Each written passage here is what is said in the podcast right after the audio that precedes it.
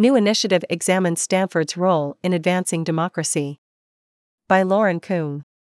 The newly founded Stanford Democracy Initiative, which brings together scholars and community stakeholders to examine Stanford's role in the promotion of democratic norms nationally and globally, has compiled and released a list of courses, projects, and activities at Stanford that the initiative claims advance democracy. Spearheaded by political science professor Larry Diamond of the Hoover Institution, Karina Kloos of the Center on Philanthropy and Civil Society, President and CEO of the United States Japan Foundation and previous Distinguished Career Institute Fellow Jacob Schlesinger and Thomas Schnaubelt of the Deliberative Democracy Lab, the initiative has approached completion of its inventory process. Researchers collected information on activities across Stanford that fit the parameters of advancing democracy. According to the initiative's researchers, 266 courses, 109 research labs and projects, and 121 engagement activities at Stanford advance democracy. The initiative's next step is to develop recommendations as to how to improve and deepen these efforts to advance and understand democracy.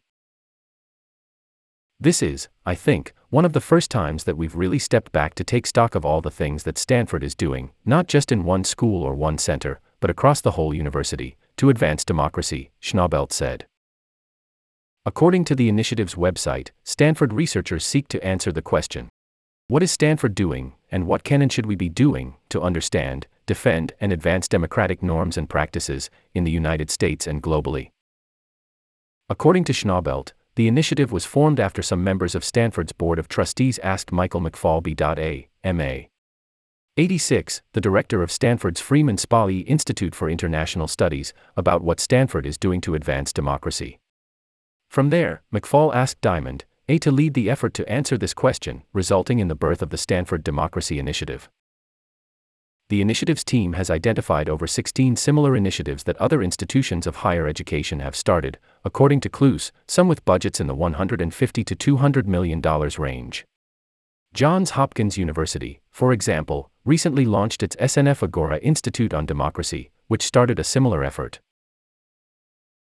I didn't know this democracy initiative existed in the first place, but I think it's really interesting. Said Sawyer Williams, 26, a prospective political science major. Williams said that researching how to advance democracy is super important right now, with the decline of democracy and increasing distrust in our government. While a majority of democracy work was found in the schools of humanities and Stanford Law School, the researchers said that they also came across some surprises during their inventory process. I was surprised by all of the different offerings of democratic courses and opportunities that Stanford has, especially in the STEM fields, said Rita Schuster 26, who is a research assistant on this project. A particular surprise cited by researchers is a program called Vote ER, which aims to promote voter registration among patients in emergency rooms. People who work in the emergency room at the Stanford Hospital have badges that have a little QR code on it, and as they're talking with patients, they ask, Are you registered to vote? Schnaubelt said. They'll say, if you're not registered to vote, scan this QR code and you can get information about how and where and when to vote. That's one of the surprises that we didn't know about.